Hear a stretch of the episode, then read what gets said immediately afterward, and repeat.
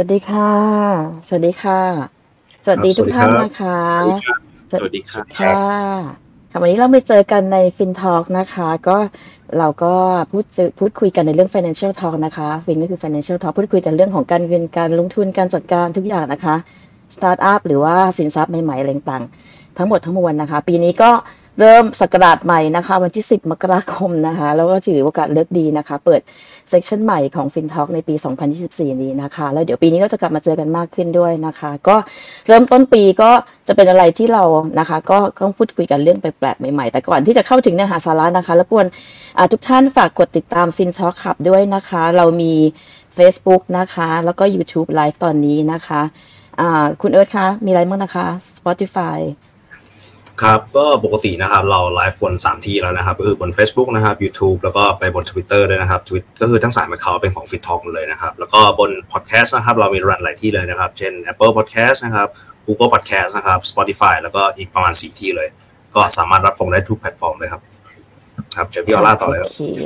ได้เลยค่ะ ก็อย่างที่พูดคุยกันมาวันนี้เริ่มต้นปีศักราชใหม่นะคะ มกราคมก็ เป็นการที่พูดคุยกันต่อเนื่องมายาวนานเกี่ยวกับเรื่องของ crypto trend นะคะว่ามันจะ halving ไหมปีนี้เป็นยังไงอย่างเงี้ยวันนี้ก็ topic เราก็เลยจะพูดถึงเรื่องนี้ว่า crypto trend ปี 2024 เนี่ยค่ะตลาดเงินทุนคริปโตจะหมุนไปทางไหนนะคะ ก็เป็น session ที่น่าสนใจมาก แล้วก็คิดว่าน่าจะมีใครหลายๆคนรอฟังอยู่แล้วคงจะมี session แบบนี้อัปเดตเรื่อยๆเป็นระยะระยะนะคะ ก็ก่อนจะเข้าถึงเนื้อหาสาระขออนุญาตแนะนำ speaker ก่อนนะคะ ท่านแรกนะคะ คุณพีรสิทธิ์จีวพงศ์นะคะ CEO Merkle Capital สวัสดีค่ะ สวัสดีครับสวัสดีค่ะ คุณเล็ก ให้ค่ะคุณเล็กแนะนำตัวสักนิดนึงก่อนนะคะ เพราะว่าเราพูดคุยกันอันนี้เป็นครั้งแรกที่คุณพีรศิลป์หรือคุณเล็กนะคะ มาขึ้นforum ของ FinTalk นะคะ แต่ว่าเราอะพูดคุยกับ Merkle Capital แล้วก็ทางคุณซันเจย์มาตลอดเป็นระยะเวลาตั้งแต่โควิดนะคะสามปีที่ผ่านมามันเป็นต้นมาแล้วนะคะพูดคุยกันเรื่องนี้ตลอด แต่ว่าคุณเล็กอาจจะแนะนำตัวสักนิดนึงสั้น ๆนะคะ ว่าอะไรยังไงใน Merkle Capital บ้าง ค่ะเชิญค่ะสวัสดีครับผมเรียกผมพี่เล็กก็ได้นะครับ จริงๆ ผมเป็นคนโลกโลกโลกวงการหุ้นมาก่อนนะครับ อยู่วงการหุ้นมา 30 กว่าปี แล้วก็เมื่อสักปี 2021 เนี่ย ผมก็เรียกออกจาก comfort zone นะครับ ก็ย้ายจากโลกเดิมไปอยู่โลกใหม่ คือโลกสินทรัพย์ดิจิทัลนะครับ จริงๆ ก่อนหน้าที่ join ทางหน้าของ Merkle เนี่ยผมอยู่ที่ Bitkub มาประมาณปีกว่าๆนะครับแล้วเพิ่งมา join Merkle ได้ประมาณ6เดือนนะครับ ตอนนี้ก็เป็น CEO Merkle Capital เองเนี่ยก็เป็นบริษัทนะครับที่ เป็นเราเรียกว่าเป็นผู้จัดการเงินทุนสินทรัพย์ดิจิทัลนะครับได้รับอนุญาตหรือ license จากสำนักงานกลตนะครับ ปัจจุบันก็ให้บริการนะครับจัดการเงินทุนสินทรัพย์ดิจิทัลให้กับลูกค้าที่สนใจลงทุนในสินทรัพย์ดิจิทัลแต่ว่าไม่มีเวลาแล้วก็ไม่มีไม่มีความรู้พออยากให้ fund manager ช่วยนะครับ อันนี้ก็เป็นที่มาของ Merkle ครับ โอเคค่ะ ดีเลยค่ะ น่าสนใจค่ะ ก็มีการพูดคุยกับเงิน Merkle มาสักพักหนึ่งเหมือนกันนะคะ ก็เห็น progress ต่างๆ ที่เกิดขึ้นแล้วก็มี CEO คนใหม่ด้วยนะคะ ก็ welcome to the digital world นะคะ ก็อยู่ Bitkub มาก่อนก็น่าจะคุ้นเคยกันมาก่อนเหมือนกันนะคะ โอเคค่ะ ก็อีกท่านหนึ่งนะคะ speaker ท่านหนึ่งคุณนเรศเหล่าพรรณรายนะคะ founder Ricco แล้วก็นายกสมาคมสินทรัพย์ดิจิทัลไทย สวัสดีค่ะ คุณแก๊ปสวัสดีค่ะสวัสดีคนค่ะค่ะค่ะ อัปเดตนิดนึงนะคะ เป็นไงบ้างคะให้คุณแก๊ปอัปเดตตัวเองบ้างได้เลยครับ ก็ตอนนี้อะไรยังไงบ้างคะเชิญค่ะแล้วก็ก็สำหรับสำหรับ Ricco นะฮะก็เป็น community ของคนที่ชื่นชอบในเทคโนโลยีนะครับ แล้วก็เราเรามี concept นะครับว่าเราอยากทำให้คนไทยมีโอกาสรวยนะครับ จากโลกดิจิตอลนะครับ คือเขาเขาว่าลิโคเนี่ยเป็นภาษาสเปนนะครับแปลว่ารวยนะครับ แล้วก็มาจากอังกฤษอะไรอย่างนี้ใช่ไหม ใช่ครับ rich รวยนะครับใช่แล้วก็แล้วก็มองว่าโอกาสที่คนจะรวยในยุคนี้ได้ครับ จะต้องหนึ่งนะต้องเข้าใจเทคโนโลยีเพื่อพัฒนา skill ของตัวเองนะครับ อันนี้ข้อแรกนะนะครับ อ่า อีกข้อหนึ่งนะครับคือจะต้องหารายได้ใหม่ ๆ จากยุคดิจิตอลนะครับ แล้วก็ข้อสุดท้ายเนี่ยก็คือการลงทุนในสินทรัพย์ที่มันจะสามารถเติบโตในยุคของดิจิตอลได้นะครับ ก็จะมีหุ้นเทคโนโลยี แล้วก็สินทรัพย์ดิจิตอลนี่เอง นะครับ อันนี้เป็นเป็น concept ของ l i c o Community นะครับโอเค น่าสนใจมากเลยค่ะ ก็อาจจะสอดคล้องกับอ่าเขาเรียกว่าอะไร New Year Resolution นะคะ ของปี 2024 นี้ผู้คนคงจะมีการตั้ง New Year Resolution ของปีนี้ว่า เราจะต้องรีเทิร์นกลับมานะคะ เพราะว่าที่ผ่านมาปี 2023มันจะมีช่วงที่เรา ค่อนข้างที่จะตกหลุมอากาศบ้างนิดหน่อยก็มุกขึ้นมุกลงอะไรอย่างเงี้ยค่ะ ปีนี้ก็น่าจะเป็นอะไรที่เป็นนิมิตใหม่ที่ทุกคนเฝ้ารอนะคะ เหมือนกับพี่เอิร์ธใช่ไหมพี่เอิร์ธพี่เอิร์ธเป็นไงบ้าง ปีนี้ตั้งใจตั้ง New Year Resolution ว่าไงบ้างคะ ในเรื่องการลงทุน ครับ ผมว่าปีนี้มันเป็นนิวบูรันมาก ๆ ของคริปโตครับ ก็ใครก็ตามที่ยังอยู่กันสมมติว่าสามปีสี่ปี หรือว่าหกเจ็ดปีแล้วเนี่ย ผมว่าปีนี้เป็นโอกาสอีก หนึ่งโอกาสครับที่จะ S curve ใหม่ของคริปโตอะไรเงี้ยครับเม็ดเงินจะไหลเข้ามามากครับผมว่าเดี๋ยววันนี้สปิเกอร์ทั้งทั้งสองท่านของเราครับได้ให้ความรู้ของเราแน่นอนทั้งทั้งพี่เล็กนะครับ แล้วพี่แก๊ปว่าเออเราจะไปลุยเงินทุนของคริปโตยังไงใช่ไหมครับอ่างั้นผมเปิดที่ทางพี่เล็กก่อนเลยครับ พี่เล็กอาจจะแบบอยู่ในฝั่งของ Merkle Capital ด้วยนะครับ ซึ่งอาจจะได้เห็นอ่า High Net Worth ได้เห็นของกลุ่มคนที่เขามีกระตังแล้วเขาก็ได้จะลงทุนแบบ เรียกว่าเซฟประมาณหนึ่งแต่ก็ยังมาอยากมาอยากมาคริปโตอะไรเงี้ยครับก็ผมอยากให้พี่เล็กเล่าให้ฟังหน่อยครับปกติเวลาเราจะเข้าใจถึงคริปโตเนี่ยเออเราต้องเล่าอะไรเขาฟังแล้วแบบเรามีเทรนอะไรที่เราจะเล่าให้ฟังบ้างครับฝากพี่เล็กเล่าตรงนี้หน่อยครับครับก็เป็นโจทย์ที่ค่อนข้างยากเหมือนกันนะครับเพราะคนส่วนมากเนี่ยก็ยังเข้าใจคริปโตเนี่ยในมุมมองที่ไกลตัวแล้วยังไม่เข้าใจว่าอัตประโยชน์ ตัวของคริปโตเองคืออะไรนะครับสิ่งที่เกิดขึ้นในอนาคตมันมันมันจะเป็นยังไงนะครับหลายๆคนก็อาจจะยัง ไม่ค่อยสนใจเท่าไหร่นะครับเทรนปัจจุบันแล้วเนี่ยก็ต้องบอกว่าถ้าปีนี้เนี่ยเป็นปีที่ตลาดดี ราคามีโอกาสที่ขึ้นไปนะครับเป็นแรลลี่เป็นบูรันและทำให้หลายๆคนเนี่ยกลับมาถามอีกครั้งหนึ่งว่าตกลงแล้วคริปโตมันคืออะไรนะครับสิ่งที่ทางผมพยายามทำเนี่ยก็ต้องบอกเลยว่า เราไม่ได้ชี้ช่องว่าว่าจะต้องไปทำอะไรถึงจะต้องไปซื้อเมื่อไรซื้อตัวไหนอะไรยังไง แต่อยากผมแค่อยากจะ educate ก่อนว่าสิ่งที่มันเรียกว่าคริปโตเคอเรนซีเนี่ยมันมันคืออะไรกันแน่นะครับ นี่คือข้อหนึ่งเลย เพราะการลงทุนทุกอย่างเนี่ยมันต้องเริ่มต้นจากการที่คุณรู้ก่อนว่าคุณลงทุนในอะไรถูกไหมครับซึ่งอันนี้มันเป็นโจทย์โจทย์หลักนะครับเวลาที่เราไปคุยกับลูกค้าเนี่ยเราก็ต้องดูว่าลูกค้าแต่ละท่านเนี่ยเขามี risk appetite แบบไหนเขาเขาเขามองการลงทุนของเขาเนี่ยเป็นลักษณะยังไง เพราะแต่ละคนเนี่ยมองความเสี่ยงในการลงทุนไม่เหมือนกันนะครับบางคนรับความเสี่ยงได้มากบางคนรับความเสี่ยงได้น้อยนะครับหรือน้อยมากนะครับก็แล้วแต่ว่าประเภทของนักลงทุนที่ไม่เหมือนกันเพราะสิ่งที่เราจะนำเสนออันดับแรกเนี่ยผมในวงในในวงเพื่อนๆ หรือว่า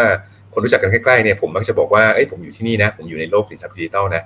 ผมก็ไม่ได้ไปไปไป hard sell ไปขายอะไรขนาดนั้น ผมแค่บอกว่ามันอาจจะเป็นเทรนด์ใหม่ของการลงทุนในโลกก็ได้นะครับ สิ่งที่ผมอยากจะ encourage ให้ทุกคนได้รู้ก็คือคุณอยากคุณอยากจะรู้ก่อนไหมล่ะว่า อันนี้มันคืออะไรนะครับแล้วคุณก็คิดอีกทีหนึ่งว่าคุณจะชอบไม่ชอบเอาไม่เอาลงทุนหรือไม่อันนั้นก็เรื่องของคุณ แต่ว่าสิ่งที่ผมอยากจะฝากไว้เนี่ยก็คือความรู้ในเรื่องของสินทรัพย์ดิจิตอลก่อนนะครับแล้วเนื่องจากว่าเราเนี่ยทั้งหมดอยู่ฝั่งที่เราอยู่ฝั่งเชื่อใช่ไหมครับ ไอ้ฝั่งเชื่อเนี่ยมันก็มีโอกาสที่จะเกิดขึ้นจริง เพราะวันที่มันเกิดขึ้นจริงเนี่ย ผมก็ไม่อยากให้คนที่ถึงวันนั้นแล้วก็มันไปไกลมากๆแล้วอะแล้วก็มาถามว่าควรซื้อไหมไอ้ประโยคนี้มันอาจจะเกิดขึ้นในอนาคตก็ได้นะครับเพราะฉะนั้นสิ่งที่ผมอยากจะบอกคนที่อยู่รอบตัวคือ อย่างน้อยคุณรู้จักก่อนแล้วกันคุณจะชอบไม่ชอบก็เรื่องของคุณแหละ แต่ว่าถ้าวันหนึ่งถ้ามันขึ้นไปแล้วเนี่ยถือว่าผมได้บอกคุณแล้วนะเราต้องการที่จะอินฟอร์มในเรื่องของของแฟกต์ก่อนนะครับแล้วให้เขาตัดสินใจเองครับ อืม แต่ทีนี้เนี่ยขอขอกลับไปนิดนึงเนาะเราเราหลายๆคนคงรู้จักคริปโตมาแล้วแหละ เพราะมันผ่านมาหลายปีแล้ว แล้วก็เริ่มตั้งแต่ 2017 2018แล้วถึงตอนนี้เนี่ย 2024 นะคะ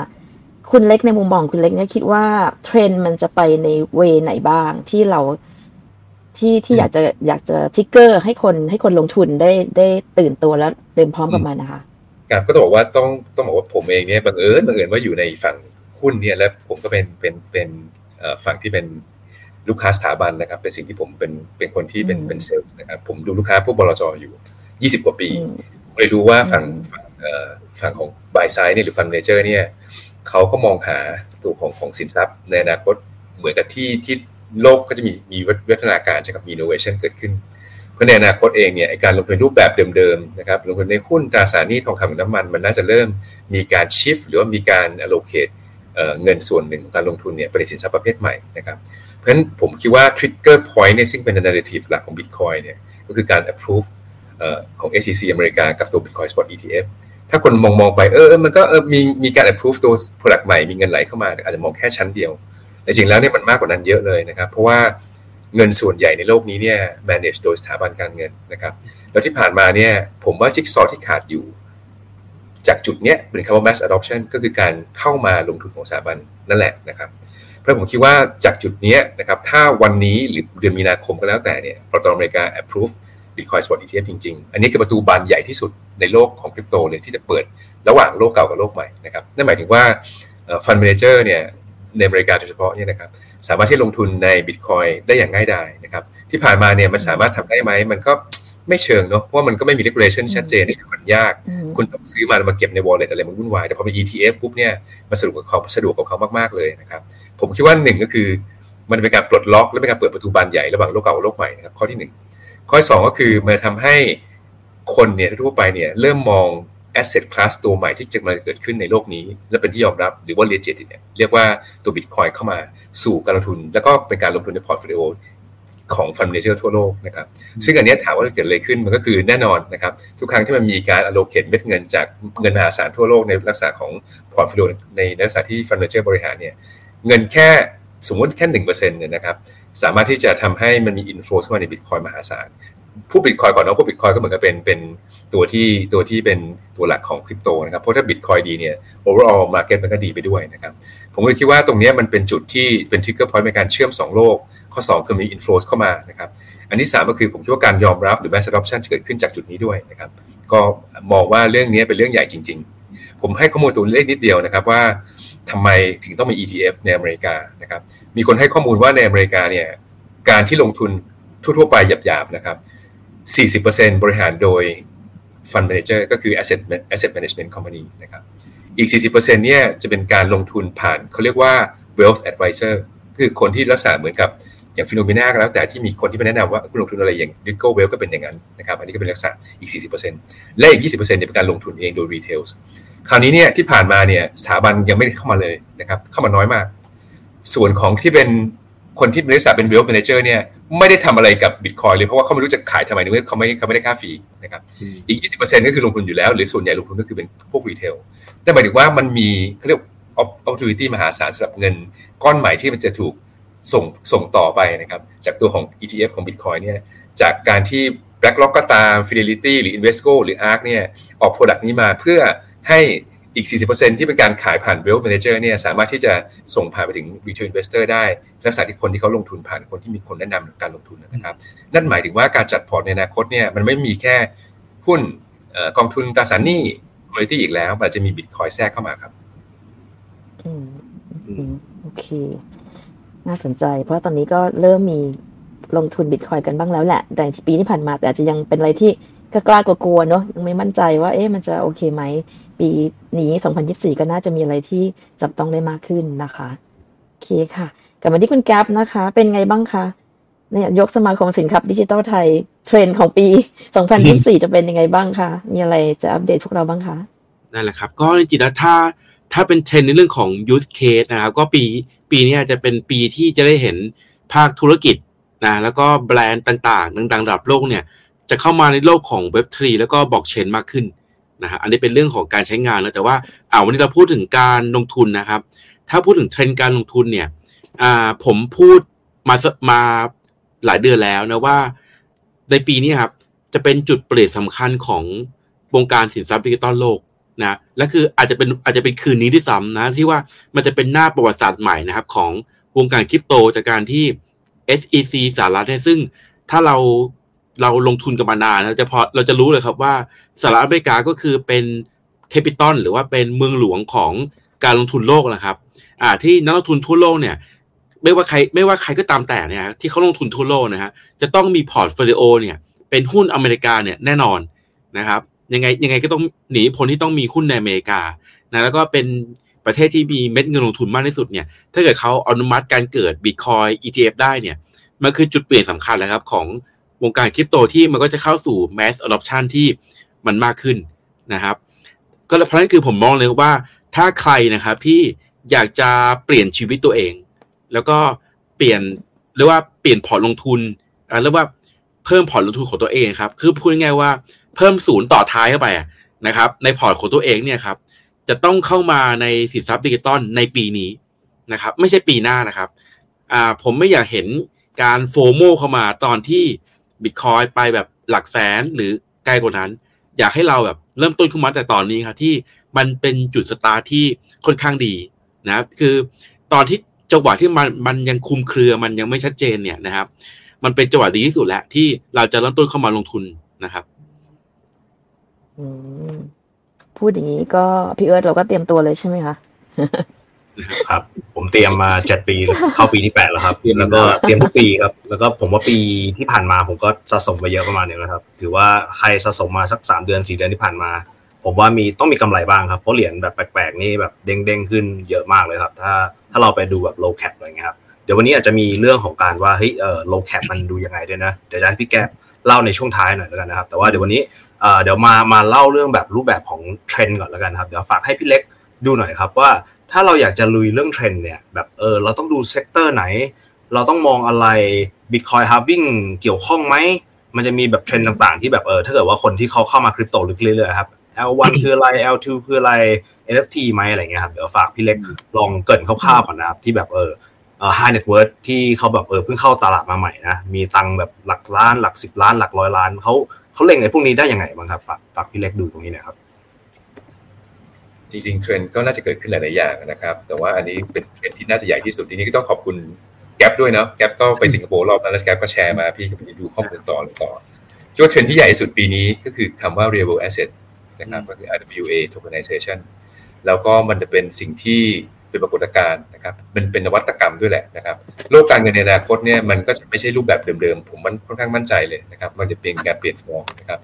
RWA tokenization เอาแบบคล้ายๆ ก็คือการที่เราจะทำให้ สินทรัพย์ในโลกจริงเนี่ยมันเป็นโทเค็นนะครับเพื่อกลายเป็นสินทรัพย์ดิจิตอลนะครับทำอะไรได้บ้างล่ะก็เดิมๆก็มาจากอะไรพวกรูปรูปภาพใช่ไหมครับเป็นพวกเอ่อเป็นพวกอะไรก็แล้วแต่ที่แบบจับต้องได้ แล้วก็กลับกลายเป็นกลายเป็นสินทรัพย์ดิจิตอลได้ใช่ไหมงานศิลปะอะไรพวกนั้น แต่ว่าในอนาคตเนี่ยสิ่งที่มันเป็นปรากฏการณ์ใหญ่มันจะเป็นการทุกนไนสินทรัพย์ทางการเงินนะครับซึ่งมันก็เริ่มเริ่มมีแล้วล่ะอย่างเราอาจจะเคยได้ยินชื่ออย่างออนโดนะครับไฟแนนซ์ที่มีการ tokenize ตัว treasury bill นะครับของอเมริกา ซึ่งตัวนี้เนี่ยมันก็คือมันคือลักษณะที่ว่าถ้าคนอยากไปซื้อตัวตัวทีบิลในอเมริกาเองต้องมีเงินหลายสิบล้านบาทเนี่ยแต่ก็เป็น fractional หมายถึงคุณสามารถลงทุนในสัดส่วนเล็ก ๆ ได้เนี่ยคุณก็สามารถที่ได้ yield let's say ห้าเปอร์เซ็นต์ต่อปีนะครับเหมือนที่คุณไปถือ T-bill ในอเมริกาจริงๆนะครับแล้วลักษณะอันนี้คือข้อหนึ่งคือประโยชน์ของการที่ที่ลงทุนลักษณะที่ได้ผลตอบแทนเหมือนลงทุนใน T-bill จริงๆใช่ไหมครับแต่ว่าเป็นโทเค็นอีกอันหนึ่งก็คือ ความสะดวกในการในการที่ที่ซื้อขายคุณไม่ต้องมานั่งรอตลาดปิดตลาดเปิดแล้วมันก็ตลาดตลาดก็เปิดตลอดเวลาแล้วครับสินทรัพย์ดิจิตอลถูกไหมแล้วก็เป็น instant settlement ด้วยนะครับ อันนี้ก็เป็นหนึ่งหนึ่งตัวอย่างง่ายๆที่สุดเลยนะครับ แต่ว่ามันก็จะมีแบบมากมายมากมายมหาศาลในอนาคตนะครับ ผมผมอยู่ฝั่งหุ้นนะผมก็ยังจินตนาการนะครับ ว่ามันก็คงจะมีโทเค็นของหุ้นใหญ่ๆนั่นแหละนะครับ อย่างในอเมริกาก็จะมีการ tokenize ตัวของหุ้น Apple สมมุติเนี่ยอย่างเมืองไทยจะมีหุ้น tokenize หุ้นปตท AOT แล้วก็ว่าไปใน CP อาจจะเกิดขึ้นในอนาคตก็ได้ถามว่าทำไมต้องมีในเมื่อหุ้นมันก็มันก็ตอบโจทย์อยู่แล้วใช่ไหมครับแต่หุ้นมันก็เป็นฟอร์มเป็นฟอร์มต่างการเงินฟอร์มหนึ่งซึ่งแสดงความเป็นเจ้าของในลักษณะของการเป็น equity คือเป็นหุ้น แต่การเป็นเจ้าของของหุ้นนั้นเนี่ยคุณก็จะเป็นฟอร์มโทเค็นก็ได้ทำไมต้องเป็นโทเค็นด้วย ก็มันมันสะดวกกว่ามัน 24/7 มันเร็วกว่า แล้วมันก็สามารถที่โอนโอนอะไรไปได้ได้ง่ายกว่าขณะเดียวกันสำคัญที่สุดก็คือ มันสามารถที่จะ add feature หรือว่าตัวของ scheme หรือว่า contract หรือว่าเงื่อนไขลงไปลงไปในตัวโทเค็นได้อีก นั่นหมายเป็น on top ของของสิ่งที่เกิดขึ้นจริง ๆ เพราะอันนี้มันก็เป็นเป็นสิ่งที่เป็นนวัตกรรมทางการในการเงินในอนาคตนะครับผมคิดว่ามันคงมาทางนี้แหละนะครับนี่นี่ equity form อย่างเดียวเนาะแต่มันมีอีกมากมายที่ที่สามารถที่จะ tokenize ได้อีกนะครับใน real asset อันนี้ก็ย่อๆนะครับไหนๆก็พูดเรื่องนี้แล้วผมขออนุญาตแชร์สไลด์นิดนึงนะมันก็มีมันก็มีตัวของดีเทลเล็กน้อยว่าไอการเติบโตของ RWA เนี่ยมันมันประมาณไหนนะครับ ขออนุญาตแชร์แป๊บเดียวนะครับ ครับได้ครับเดี๋ยวเดี๋ยวเปิดขึ้นมาเลยครับ ครับ คืออันนี้มันเขากำลังจะบอกเราว่าเอ่อสิ่งที่เกิดขึ้นในโลกนี้เนี่ย ตอนนี้มันคือถ้าเหมือนเครื่องบินเนาะก็คือแค่กำลังวิ่งบนรันเวย์อะยังไม่ได้ยังไม่ได้ทำอะไรที่บอกว่ายังไม่ได้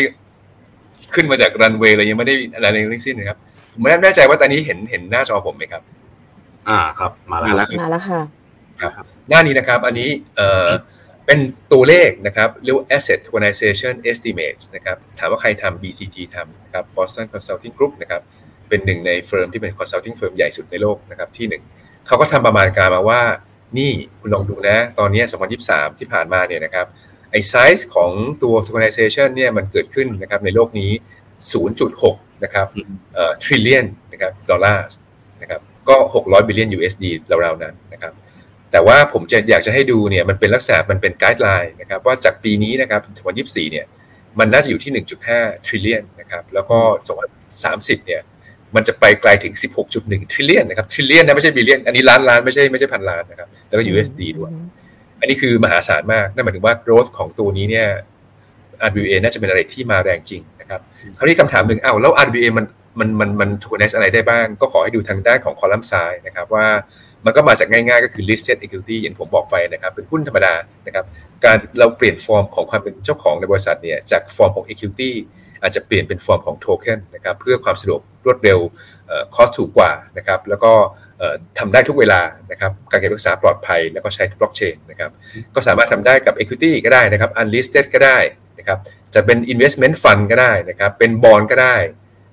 เป็นตราสารอื่นๆนะครับอันนี้ก็เป็นตัวอย่างเฉยๆ ผมให้ดูตัวเลขว่าหน้านี้เนี่ยจะบอกเราว่า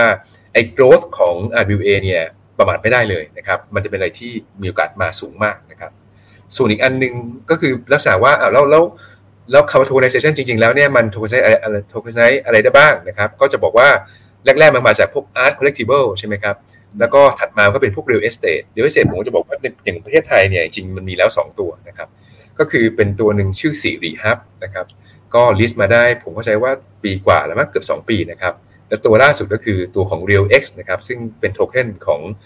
Origin Property นะครับอันนี้ก็ก็สตัวในประเทศไทย แต่อันนี้มันแค่จุดเริ่มต้นนะครับอนาคตก็จะมี Real Estate อีกมากมายนะครับต่อมาก็มีพวกตราสารหนี้นะครับที่บอกไปแล้วอย่างเช่นของอเมริกาเนี่ยก็มี Ondo Finance ที่เขาท o ก e n i z e ตัวของ T-bill นะครับแล้วก็ในที่สุดแล้วก็จะไปถึงหุ้นนะครับก็คือเป็น equity ไปถึงพวก VC แล้วก็ตราสารการเงินอื่นๆนะครับอันนี้คือ real asset ที่เกิดขึ้นนะครับแล้วก็ย้ำอีกครั้งหนึ่งว่า benefit ของมันคืออะไรนะครับ instant settlement ก็คือขายปุ๊บได้เงินปั๊บนะครับแล้วก็ custody ก็คือสามารถที่จะเก็บได้เองนะครับเก็บเราเก็บใน wallet ของเรานะครับไม่ต้องมี third party หรือว่าใครมาอะไรมาเกี่ยวข้องนะครับการ access ก็ทำได้ทั่วโลกจากที่ไหนก็ได้นะครับแล้วก็เป็นที่เป็นที่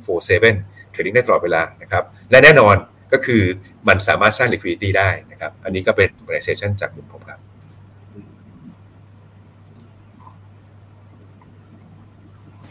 ส่วนเทนอื่น ให้ให้พี่แก๊ปได้ได้ลอง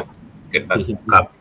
ได้ครับเดี๋ยวงั้นงั้นฝากพี่แก๊ปนะครับพี่แก๊ปมีอะไรอยากจะเอ่อเน้นในเรื่องของ RWA ไหมครับ Real World Asset Tokenization ก็เดี๋ยวในในได้ไหมอะไรเงี้ยครับ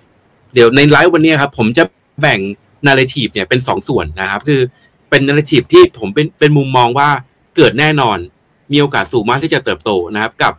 อีก narrative อีกกลุ่มหนึ่งเนี่ย จะเป็นกลุ่มที่ต้องจับตาว่าจะจะมาหรือเปล่า นะครับ เดี๋ยวเราจะเริ่มจาก narrative ที่ผมคิดว่ามาแน่นอนก็คือตัว RWA นี่แหละนะฮะอะคราวนี้เดี๋ยว และผมจะจะขยายความต่อนะครับว่า แล้วเทคโนโลยีหรือว่าเหรียญในกลุ่มไหนล่ะ ที่จะได้ประโยชน์จาก RWA ด้วยนะครับคราวนี้ผมจะเสริมต่อจากพี่เล็กนะก็เรื่องของ real world asset เนี่ยนะก็มุมหนึ่งแล้วกันนะก็คือเป็นสินทรัพย์ดั้งเดิมนะไม่ว่าจะตราสารการเงินอ้าวอสังหาริมทรัพย์โครงสร้างพื้นฐานต่างๆนะแต่ตอนเนี้ย มันจะมี RW RWA อีกกลุ่มหนึ่งนะที่มันเป็นส่วนผสมระหว่าง C ไฟกับ D ไฟเข้าด้วยกันนะครับ ยกตัวอย่างยกผมยกตัวอย่างโปรโตคอลหนึ่งนั่นก็คือ Maker นะครับ Maker DAO นี่แหละฮะนะครับอ่าอธิบายแบบเร็วๆก่อนนะคือ Maker DAO เนี่ยก็เป็น d e f านะครับ ประเภทที่อ่าสามารถที่จะสร้างที่จริงแล้วเป็นมันเป็นทั้ง lending นะแล้วก็สร้างเหรียญอ่า stable coin ที่ชื่อว่าไดนะครับ แล้วก็ ทั้งเมกทั้งเมกเกอร์นี่คือปล่อยกู้ได้ด้วยนะก็คือมีคนเนี่ยเอาเอาตัวหลักทรัพย์นะก็คือเป็นก่อนหน้านี้จะเป็นเหรียญใดอย่างเดียวนะครับแล้วก็คือเป็นเหรียญ stable coin แบบ decentralized นั่นแหละนะคือมาเป็นหลักทรัพย์ในการค้ำประกันเงินกู้ หรือจะขอกู้นะแต่ตอนนี้เนี่ยตัว Maker DAO เนี่ยเขาเปิดให้นะครับ เอา asset แบบดั้งเดิมนี่แหละ ก็คือ ก็คืออาจจะเป็นเป็นพันธบัตรนะครับ แล้วก็ อ่ามีพวกอสังหาริมทรัพย์อะไรพวกเนี้ยครับ เอามาวางค้ำในในแพลตฟอร์มด้วยนะจากเดิมที่มีแต่เฉพาะเหรียญใดนะตอนนี้เนี่ยก็คือเอา asset ดั้งเดิมเนี่ยเอามาเอามาเกี่ยวข้องเข้ามาในในโลกของ d e f าแล้วก็สามารถที่จะปล่อยกู้ได้แบบ decentralized้วยนะครับแพลตฟอร์มที่คล้ายๆแบบนี้เนี่ยจะมีอีกอีกตัวหนึ่งก็คือ a r w a y ก็เป็นแพลตฟอร์มที่เป็น DeFi ประเภท lending เหมือนกันนะที่ตอนนี้ก็เริ่มก็คือ เอาสินทรัพย์แบบดั้งเดิมนี่แหละนะครับ เอามาใช้ในธุรกรรมของ d e f าด้วยนะครับนะฮะอันนี้คือจะเป็นปรากฏการณ์ที่เกิดขึ้นนะครับว่าโลกของ d e f าเองเนี่ยก็จะเปิดรับสินทรัพย์แบบดั้งเดิมนะครับ ให้เข้ามามีส่วนเกี่ยวข้องด้วยนะครับอ่าคราวนี้คราวนี้เนี่ยในส่วนของ RWA เนี่ยมันยังมันยังมีอีกหนึ่งกลไกนะ ที่มีความสำคัญเช่นกันก็คือเรื่องของ Oracle นะก็คือตัวแพลตฟอร์มที่เป็น Oracle เนี่ยครับ พูดง่ายๆว่า อ่าใครใครที่เคย อ่าดูหนังหรือว่านิยายกรีกเนี่ยนะฮะเขาจะมีมีคนที่เป็นอาชีพอยู่อาชีพที่เรียกว่า Oracle เนี่ย คือเขาจะทำหน้าที่ครับ เป็นคนกลางสื่อสารระหว่างมนุษย์กับกับเทพเจ้านะฮะเป็นเป็นคุยให้เขาได้เข้าใจกันในทีนี้ Oracle เนี่ย หน้าที่ของเขาในในในในด้านของบล็อกเชนเนี่ยครับ ก็คือเป็นคนที่เชื่อมข้อมูลในโลกแอสเซทแบบดั้งเดิมเนี่ย นะโลกโลกการเงินเดิมเนี่ยครับเข้ากับโลกของบล็อกเชนนะครับเดี๋ยวยิ่งยิ่งพอมันมีกระแสของ RWL เข้ามาเนี่ยครับทำให้ความต้องการที่ต้องใช้งานไอ้ Oracle เนี่ยก็คือเพิ่มมากขึ้นนะแล้วก็เราก็จะได้เห็นนะครับว่าผู้ให้บริการหรือแพลตฟอร์มที่เป็นด้าน Oracle เนี่ยก็เริ่มเริ่มจะมีการทำงานกับสถาบันการเงิน แล้วก็ทำงานกับระบบเศรษฐกิจเดิมเกิดขึ้นแล้วนะครับ จริงๆแล้วใครที่อยู่ในตลาดน่าจะพอทราบแหละครับ ว่ามันเป็นเหรียญอะไรนะแต่ว่า อันนี้อาจจะเราจะไม่พูดถึงชื่อเหรียญนะแต่ว่าเราพูดถึงตัวเทคโนโลยีละกันนะครับ คราวนี้เนี่ยการมาของ real world asset เนี่ยแล้วถ้าเรามองตีแบ็กกลับไปนะนะครับ นอกจากว่าเราลงทุนในตัวในตัว asset นั้นไม่ว่าจะเป็นอสังหาอาจจะเป็นพันธบัตรเป็นบอลอะไรเงี้ยในรูปแบบที่เป็นของโทเค็นนะครับเราก็จะได้รับผลตอบแทนที่ มันก็จะอ้างอิงกับสินทรัพย์ที่เป็นต้นฉบับนั่นแหละครับ แต่คราวนี้เนี่ยแล้วถ้าเกิดเราลงทุนในหลงคลิปของคริปโตล่ะ เราจะได้ประโยชน์อะไรนะจากการที่มีเรื่องของ RWA นะซึ่งผมมองว่าทางเป็นกลุ่มเหรียญนะเป็นกลุ่ม sector นะที่จะได้ประโยชน์เลยเนี่ยนะครับ ก็คือกลุ่มที่เป็นบล็อกเชน layer one แล้วก็อาจจะมี layer 2ด้วยนะครับ เพราะอะไรนะครับก็คือพอมันพอมันมี asset จากโลกดั้งเดิมเข้ามาครับที่ตัวไซส์ หรือขนาดเนี่ยมันมีขนาดอย่างเช่นแบบบอลสหรัฐนะครับที่อาจจะเข้ามาสักเป็นพันล้านดอลลาร์อะไรเงี้ยนะครับแน่นอนครับว่าการที่ตัว asset เนี่ยมันเข้ามาในบล็อกเชนเนี่ยมันจะทำให้เกิดความต้องการใช้งานตัว smart contract หรือว่าบล็อกเชนเนี่ยที่ transaction เนี่ยมันมันจะสูงขึ้น คราวนี้เนี่ยแพลตฟอร์มที่เป็นบล็อกเชน layer one หรือว่าจะเป็น smart contract เนี่ยที่ให้บริการนะครับรองรับการทำงานของ RWA เนี่ยจะได้ประโยชน์ นะครับ ก็ลองไปหาข่าวแล้วไปศึกษาดูนะครับ หรือไม่ก็เข้าในกลุ่มผมก็ได้นะครับจะจะมีพูดคุยกันแล้วก็ไปดูเอาว่าผู้ให้บริการบล็อกเชนรายใดนะครับที่เข้ามาเกี่ยวข้อง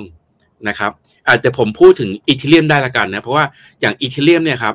มันจะมีการอัปเกรดใหม่หนึ่งเวอร์ชันในปีนี้นะครับ แล้วก็ผมผมจำรหัสมันไม่ได้นะว่า ERC เท่าไหร่นะครับ มันมันตัวเลขเยอะนะ แต่เอาเป็นว่า การอัปเกรด Ethereum ใหม่หนึ่ง feature ที่เกิดขึ้นในปีเนี้ยมันเกิดขึ้นเพื่อรองรับ RWA โดยเฉพาะนะครับ เพราะฉะนั้นเนี่ยเพราะฉะนั้นนะครับเราไปดูเอาว่า chain ไหนเนี่ยที่เขาจับพวก RWA เนี่ยนะครับมีโอกาสเติบโตนะครับ แล้วก็มีอีก chain หนึ่งนะครับเป็น chain layer หนึ่งเนี่ยแหละนะครับ market cap ต้นๆเลยเลยเนี่ยนะฮะมีการทำงานกับสถาบันการเงินด้วยนะครับ แล้วก็ไม่ใช่ ไม่ใช่แบงค์เล็กที่ไหนนะก็เป็นแบงค์ระดับโลกนะครับ ตรงนี้เนี่ยถ้าเราจับได้นะครับว่าเชนไหนเนี่ยที่มันด้านนี้นะครับ จริงๆ คนอยู่ตลาดจะรู้แล้วผมพูดถึงอะไรเนี่ยรู้แล้วนะเพราะว่าราคาเหรียญมันก็คือมันมาได้ไกลประมาณหนึ่งแล้วแหละนะฮะอันนี้แต่ว่าเราจะไม่พูดชื่อในในไลฟ์นี้นะนะครับอ่าตรงนี้เนี่ย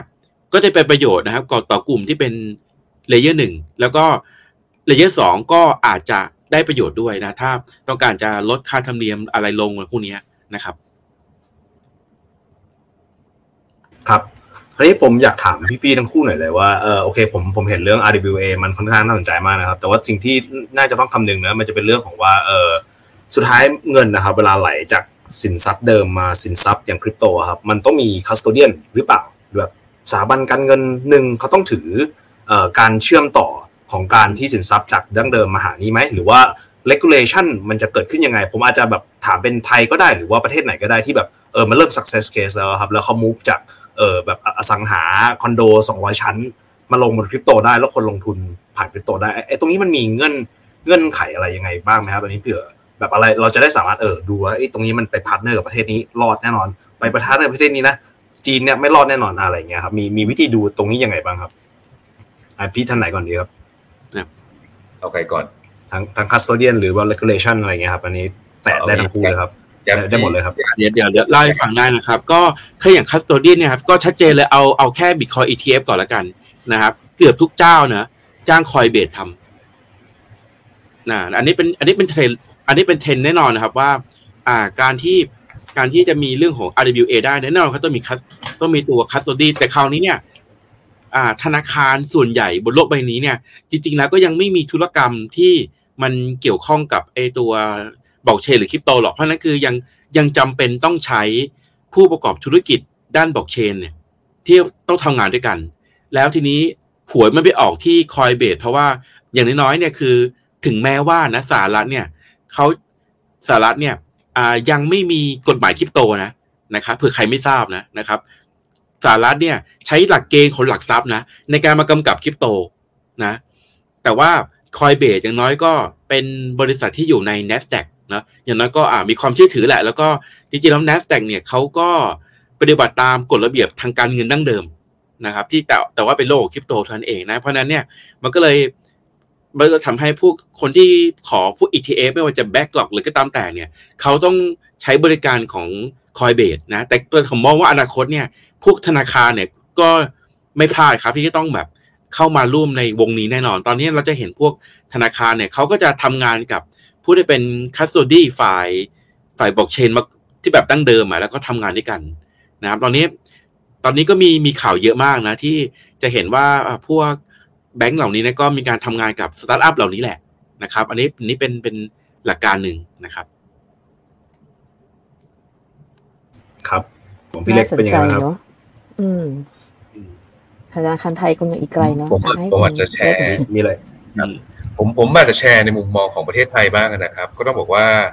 ปีนี้เนี่ยให้จับตาดู ผมเชื่อว่ามันจะมีโทเค็นของไทยออกมาอีกอืมน่าจะถึงอาจจะถึงสิบนะเดือนตอนนี้มีสองใช่ไหมอาจจะสิบหรือมากกว่าสิบก็ได้นะครับ เพราะว่าตอนนี้เนี่ย ICO Portal เอ่อหลายๆเจ้าตัวเจ้าใหญ่ๆเนี่ย มี pipeline เนี่ยแต่ละเจ้าเกิน 10 ตัวนะครับ แล้วก็พร้อมพร้อมที่จะเอ่อ ICO นะครับในปีนี้คราวนี้ถามว่าประเทศไทยเนี่ยผมค่อนข้างชื่นชมในเรื่องการกับดูแลกรตเลยนะครับ ว่าการที่คุณจะออกขาย ICO เนี่ยโดยเฉพาะลักษณะที่คือการมี asset back เนี่ยนะครับมันจะต้องทำลักษณะเหมือนการออกหุ้น IPO เลยจริง ๆ นะครับ ก็คือทาง portal เนี่ยจะต้องทำหน้าที่คัดกรองตรวจสอบศึกษานะครับ แล้วก็ดูประเมินความเสี่ยงอย่างเขาเรียกว่าถึงพริกถึงขิงนะครับ เพื่อสร้างความมั่นใจและปลอดภัยกับนักลงทุนที่มาซื้อ ICO ดังกล่าวนะครับเพราะฉะนั้นของประเทศไทยเนี่ยกระบวนการคืออย่างนี้ครับก็คือมันก็มีดีลเกิดขึ้นใช่ไหมครับคือบริษัทที่ต้องการที่จะ finance ก็คือ red fund red fund ผ่านผ่านกลไก ICO ก็ต้องผ่าน ICO portal มานะครับจากนั้นเนี่ย ICO portal ก็ต้องอ submit นะครับตัวของ filing เนี้ยไปที่กรตกรตก็จะพิจารณาแล้วก็โอเค ถ้าอยากดูปลอดภัยเรียบร้อยดีนะครับก็เสนอขายได้นะครับอันนี้ก็เป็นเป็นกระบวนการที่เกิดขึ้นในประเทศไทย นั่นหมายถึงว่า เอ่อ ICO ในประเทศไทยที่มันจะออกขายในอยู่เนี่ยนะครับในปีนี้เนี่ยก็จะผ่านกระบวนการที่ค่อนข้างจะ ผมว่าค่อนข้างเข้มงวดรัดกุมพอสมควรเลยนะครับ อันนี้ก็เป็นปรากฏการณ์ที่เกิดขึ้นในนี้นะครับ ส่วนต่างประเทศเนี่ยผมไม่แน่ใจว่า RWA ของเขาเนี่ยมันต้องกำกับโดยใคร แต่คิดว่าในเมื่อมันคือการ tokenize ตัวสินทรัพย์ดั้งเดิมอยู่นะครับ ผมค่อนข้างมั่นใจเลยว่าแต่ละประเทศที่ออกเนี่ยก็คงจะต้องถูกกำกับโดยประเทศนั้นๆอยู่ดีครับ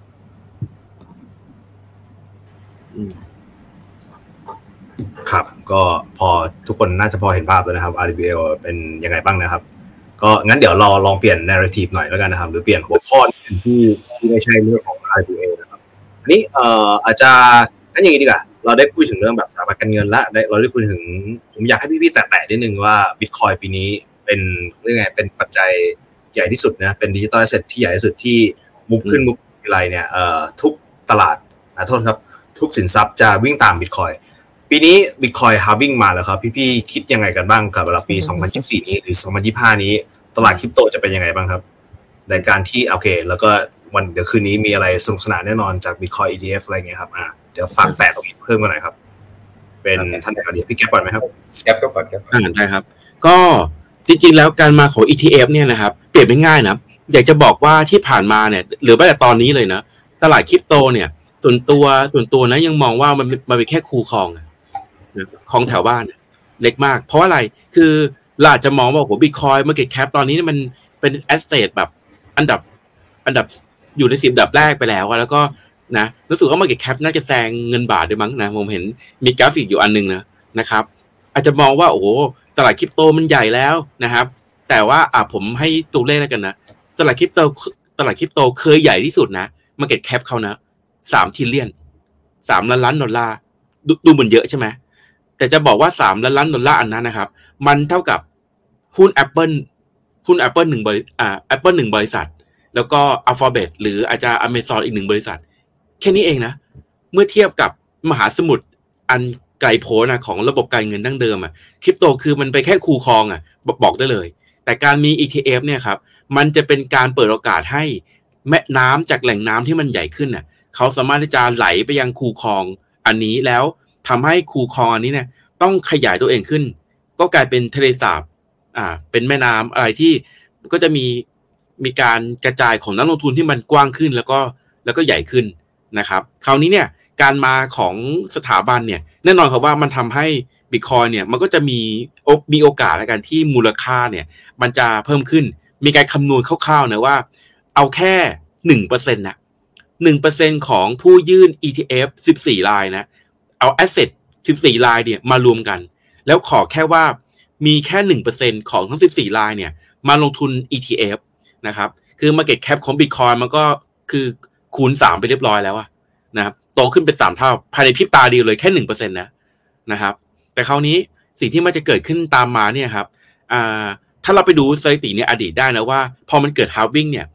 อัตราการโกดของบิตคอยมันลดลง เราไปดูเราไปดูฮาวิ่งครั้งแรกเลยนะอ่าอัตราการโกดเนี่ย มันเกือบมันประมาณแบบเกือบเกือบพันเอ็กอะเยอะมาก คือคือมันมันมาคือบิตคอยมาเริ่มแต่แบบ ไม่ถึงหนึ่งดอลเนี่ยจนมันกลายเป็นหลักร้อยดอลเนี่ยโหมันก็ขึ้นมาเป็นแบบเป็นพันเอ็กเข้าใจไหมอ่า แล้วพอมาอ่ามาฮาวิ่งรอบต่อต่อไปเนี่ย ก็โตขึ้นแต่มันก็จะโตน้อยลงคือมันจะเหลือก็ประมาณร้อยเอ็กนะครับ แล้วก็รอบล่าสุดเนี่ยน่าจะ โตจากโตจากจุดที่มันต่ำสุดนะก็แค่ประมาณสิบเอ็กนั่นเองนะเห็นไหมครับว่ามันอัตราการโกอัตราการการโกรเนี่ย มันลดลงเรื่อยๆนะครับเพราะฉะนั้นในรอบนี้เนี่ย ถ้าเราคิดแบบ conservative นะนะครับ เอาแค่ 3x ก็พอ 3x จากจุดจากจุดต่ำสุดที่มันเกิดขึ้นนะนะครับ มันก็อาจจะไปได้ประมาณก็อาจจะหนึ่งแสนแปดหมื่นดอลลาร์นะครับ ประมาณนั้นนะครับ อันนี้เราเราคิดแบบ conservative ไว้ก่อน นะครับแต่ที่แน่คือที่ผมอาจตอกย้ำอีกทีนะครับว่าสาเหตุที่เราจะต้องเข้ามาในตลาดคริปโตในปีนี้เนี่ย เพราะว่ามันจะเป็นปีสุดท้ายแล้วครับ ที่เราจะเห็นคาว่ามูลรอบต่อไปไม่มีอีกแล้วนะนะฮะเพราะว่าอะไรครับ เพราะว่าจรวดมันขึ้นปีนี้ครับ แล้วพอมันขึ้นไปแล้วเนี่ย มันก็ไปลอยอยู่ในอวกาศแล้วไงนะครับ มันจะไม่มีมันจะไม่มีการขึ้นที่มันไกลไกลไปกว่านี้แล้วนึกภาพออกนะนะครับพูดง่ายๆว่าเมื่อ พอเม็ดเงินมันเม็ดเงินใหญ่เนี่ย มันเข้ามาในตลาดคริปโตเนี่ย ตลาดคริปโตเคยเป็นเคยเป็นวัยรุ่นนะที่แบบห้าวขนองนะครับ ยังโตได้เยอะนะหรือใครใครที่มีลูกเล็กน่าจะพอรู้นะครับว่าเด็กเด็กในวัยแบบสามสี่ห้าขวบอะไรพวกเนี้ยเปลี่ยนเสื้อผ้าบ่อย คือเปลี่ยนชุดบ่อยมากอะ คือแป๊บแป๊บโตแป๊บแป๊บโตใช่ไหมครับ แต่พอเด็กเข้าสู่วัยรุ่นนะครับ อัตราความเร่งในการที่จะเปลี่ยนเสื้อผ้าเนี่ยมันน้อยลง เพราะว่าเขาโตแล้วไง นะครับเพราะนั้นเหมือนกันครับตลาดคริปโตเนี่ยพอโตได้ระดับหนึ่งเนี่ยอัตราการ growth จะลดลง มันจะไม่ moon อีกแล้วครับ แต่มันจะมันโตนะครับแต่ว่ามันมันจะอัตราการ growth เนี่ยมันก็จะเป็นเลเวลเดียวกับทองคำหุ้นอะไรทำนองนั้นนะครับ เพราะฉะนั้นในรอบนี้เนี่ยมันยังมีการ growth แบบแบบที่เราคนคนคริปโตเนี่ยคุ้นเคยอยู่ที่แบบ to the moon อะไรพวกเนี้ยรอบนี้ผมคิดว่าเป็นรอบสุดท้ายแล้ว ที่เราจะเห็นคำว่า moon รอบต่อไปมันก็ จะเห็นการ growth ครับ แต่ไม่ moon แล้วนะครับแหมผู้บริษัทเราก็ลังเลกันโดย investor ก็เริ่ม เอ๊ยยังไงดี เราก็อยากจะแบบว่า halving รอกันมาหลายปี แต่ว่าคุณแก๊ปก็บอกอ่าโอเค มันก็ได้ระดับหนึ่งมันก็อาจจะไม่ได้ไป อันนี้ก็พูดตาม fact ใช่ไหมครับเพราะว่าไม่ถึงไม่ถึงรอบรอบนี้เลยพี่มันยัง moon แต่รอบหน้าจะไม่ moon แล้ว ไม่ไม่ต้องลังเล ต้องขายบ้านขายรถนะครับอธิการนิดนึงแบบว่านะครับไม่ใช่ไม่ใช่ your last chance อะไรอย่างเงี้ยไหมคะทำนองนั้นนะขายบ้านขายรถไปอยู่วัดเลยอย่างเงี้ยนั่นสิค่ะ คุณเล็กราคาเป็นไงบ้างคะในมุมผมผมเสริมคุณแก๊ปนะครับ ก็ market cap บิตคอยปัจจุบันเนี่ยอยู่ใกล้ใกล้ใกล้ใกล้เก้าร้อย billion USD นะครับใกล้เก้าแสนล้านเหรียญนะครับ สินทรัพย์ที่ใหญ่สุดในโลกตอนนี้คือทองคำนะครับ ประมาณสิบสาม trillion แล้วก็มีคนพูดเปรยๆว่าเอ๊ะวันหนึ่งถ้าเกิดบิตคอยกับทองคำมันไม่มี gap ขนาดนี้ตัวนึงใกล้ๆหนึ่งตัวสิบสามเนี่ยถ้ามาเจอสักครึ่งทางเนี่ยบิตคอยจะมี market cap ประมาณห้า trillion ก็ได้นะครับแล้วก็ว่ากันไป อันนี้บิตคอยก็อยู่เป็นเป็น asset class ที่ตอนนี้ถึงเวลานี้จริงใครไม่ชอบอะไรก็แล้วแต่แต่ว่ามันใหญ่มากมันใหญ่ top 10 ของสินทรัพย์ที่ใหญ่สุดในโลกตอนนี้ไปแล้วนะครับ แล้วมันก็มันอยู่มาสักพักหนึ่งแล้วเนี่ย โอกาสที่จะตายไปก็น่าจะยากกว่าเดิมมากนะครับ โดยเฉพาะถ้ามี ETF เข้ามาแล้วเนี่ย มันคือ double stamp อย่างดีเลยว่าสินทรัพย์นี้ มีโอกาสที่อยู่ต่อไปในโลกการเงินอีก ผมว่าอีกสักระยะหนึ่งเลยนะครับ ส่วนสิ่งที่มองเนี่ยก็คือนอกจากเงินสถาบันที่ไหลเข้ามาในในในตัวของบิตคอยแล้ว ผมคิดว่ามันจะมีเงิน investment อีกส่วนหนึ่งเนี่ยที่เป็นลักษณะการลงทุนผ่านพวก VC นะครับได้ยินว่า VC ทั่วโลกตอนนี้เงินไหลมาใน VC มากนะครับ แล้วก็เขาหาของกันนะครับเพื่อปรากฏการณ์ที่เกิดขึ้นจากนี้เนี่ยบิตคอยมันเหมือนกับเป็นตัวนำร่องใช่ไหมครับทำให้ตลาดคริปโตคึกคัก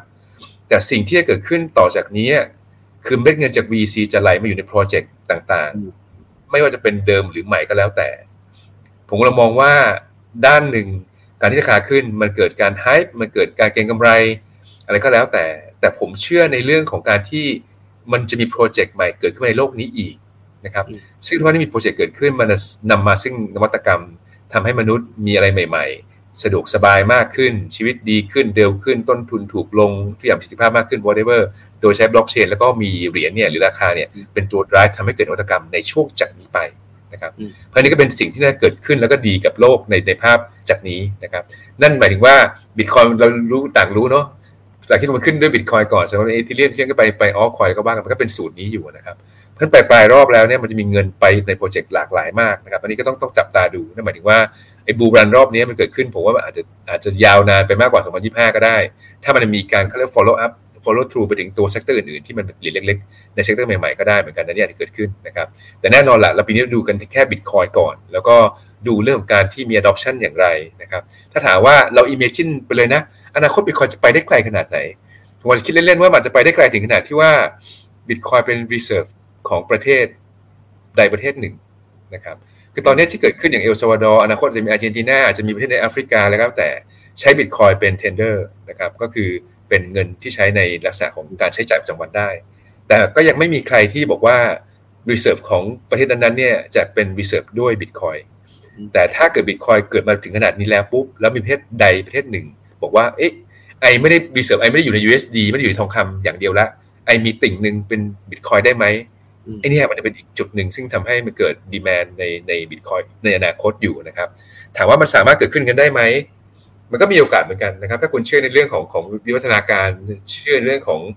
โลกดิจิตอลนะครับ แล้วทุกอย่างมันเปลี่ยนดิจิตอลเกือบหมดแล้วแล้วเงินจะไม่เปลี่ยนหรือไงนะครับ มันก็มีโอกาสอย่างนั้นเหมือนกัน เพราะนั้นก็เป็นสิ่งที่อาจจะคาดหวังนะครับ เรื่องราคาคงคงยากที่จะคาดเดาอะ ผมแค่ผมแค่ประเมินว่ามันควรเป็น uptrend แต่ผมไม่ได้มองว่าราคาขึ้นแล้วแล้วมันจะทำให้ทุกคนแฮปปี้ขนาดนั้น ผมมองว่า นวัตกรรมที่เกิดขึ้นหลังจากนี้ เนื่องจากราคามันขึ้นมาจะก่อให้เกิดมัน incentivize ให้โปรเจกต์ developer เนี่ยเขา create อะไรใหม่ๆให้กับโลกนี่อันนี้เป็นสิ่งที่ดีครับครับน่าสนครับน่าสนครับยังไงบิตคอยผมว่าเป็นตัวนำเนอะแล้วก็สุดท้ายแล้วถ้านาราทีฟของสินทรัพย์อื่นๆมันวิ่งต่อได้ครับ 2024 2025 ผมผมเห็นตัวเอ่อเขาเรียกว่าไซเคิลของตลาดอันหนึ่ง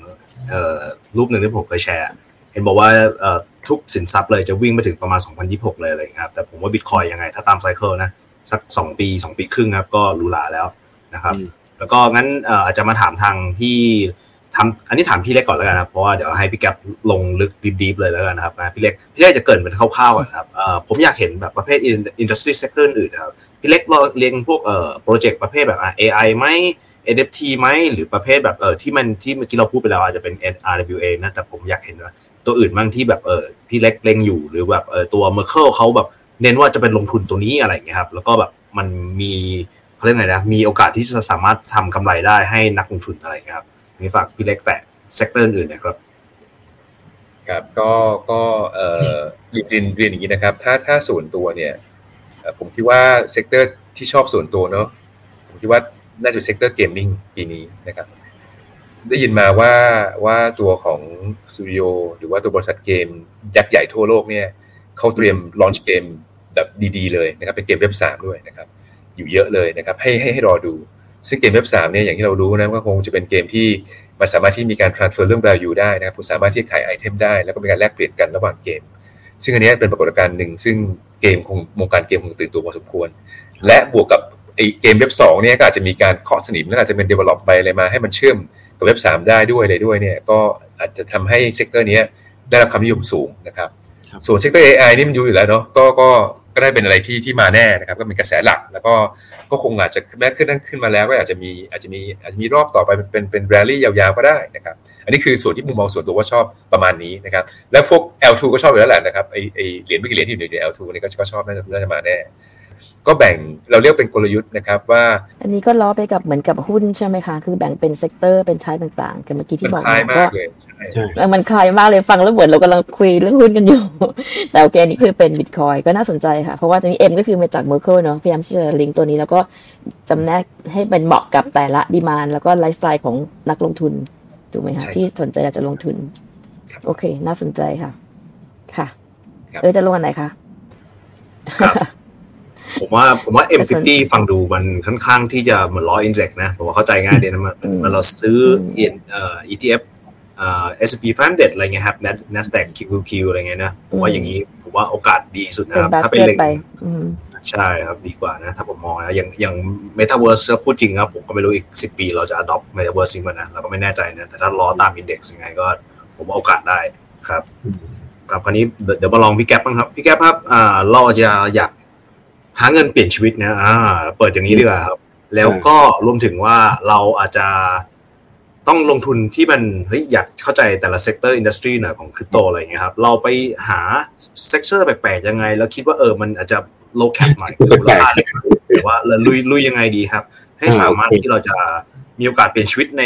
ในคริปโตบ้างครับ เพราะว่าเราซื้อบิตคอยนะสองสามเด้งเองโอ้โห ไม่ทันใจวัยรุ่นเลยครับ แต่ว่าอันนี้ก็ต้องบริหารความเสี่ยงนะทุกคนก็อย่าลืมเอาอย่าขายบ้านพูขาดยรว่าถไปนอนวัดนะครับ เปลี่ยนชีวิตน่ากลัวนะเอิร์ธเปลี่ยนเปลี่ยนเปลี่ยนด้านไหนชีควิรัตบไม่น่ากลัวนะเออทีนี้เปลี่ยนเปลี่ยนด้านเปลลี่ยนงไปทางไหนเออเดี๋ยวเดี๋ยวเดี๋ยวผู้ฟังจะตกใจมีทั้งหมื่นบาทพอครับหมื่นบาทอ่าครับนะครับยังไงดีครับเชิญค่ะคุณโอแก๊ปเคเชิเดี๋ญยวก่อนค่ะก่อนก่อนจะไปก่อนจะไปไม่ต่อนะเดี๋ยวเดี๋ยวมาดูในในทีที่เหลือแล้วกัน นะว่าครับอ่า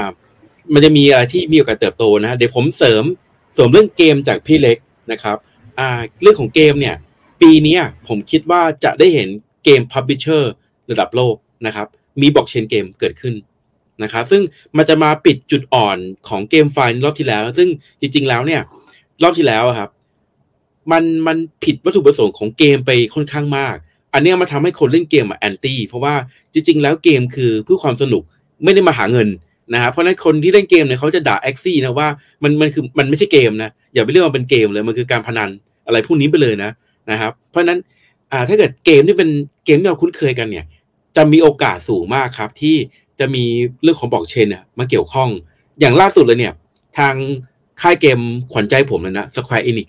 นะครับที่ทำ Final Fantasy เขาก็ประกาศเลยว่า เขาจะทำเกมที่เป็นบล็อกเชนนะครับยังไม่เห็นว่าเป็นอะไรนะแต่ว่าประกาศแล้ว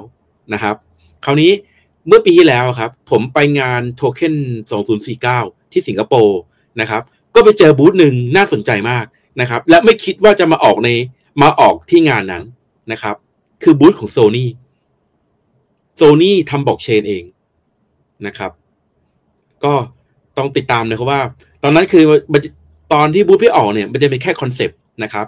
ต้องมาดูกันครับว่า แล้วเขาจะเอาบล็อกเชนเนี่ย ไปไปทำอะไร แล้วโซ n y ก็ มีธุรกิจเกมอยู่นะครับอ่าผมยังคิดทีเล่นทีจริงนะ แต่ว่าแอบแอบมั่นแอบมั่นใจเล็ก ๆ นะครับว่าเกมของเกมหนึ่งของมวลมนุษยชาติเนี่ยคือ GTA 6 ที่มันมีข่าวมาแล้วน่าจะเปิดตัวปีสองปีสองศูนย์อ่าสองห้ามั้งหรืออะไรสักอย่างเนี่ยคืออีกปีหนึ่งอะนะครับ ถ้าเกิดเกม GTA 6 เนี่ยที่มันมีผู้เล่นหนึ่งร้อยล้านคนทั่วโลกนะฮะ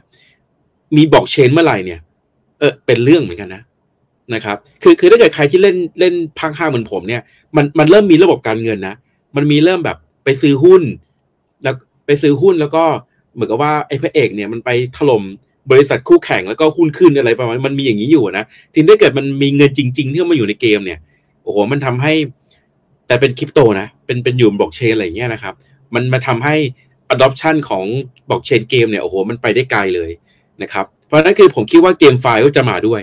นะครับ คราวนี้มันจะมี narrative อีกสอง narrative นะครับที่ยังก้ากึ่งยังไม่ยังไม่แน่ใจว่าจะมาหรือเปล่า แต่แอบเก็งเอาไว้นะครับ อันหนึ่งคือ Metaverse นะครับ Metaverse เนี่ย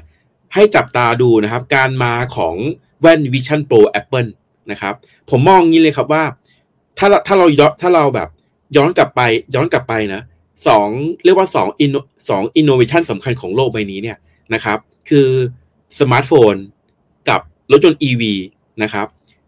ผู้ผู้นำผู้ที่แบบเป็นผู้นำสมาร์ทโฟนของของโลกคืออะไรครับ Apple ใช่ไหมครับที่เขาทำ iPhone นะครับแต่แต่ผู้ที่แต่ผู้ที่ทำให้อ่าสมาร์ทโฟนนะครับ มันเรียกว่ามันเข้าสู่ mass เนี่ย มันคือ Android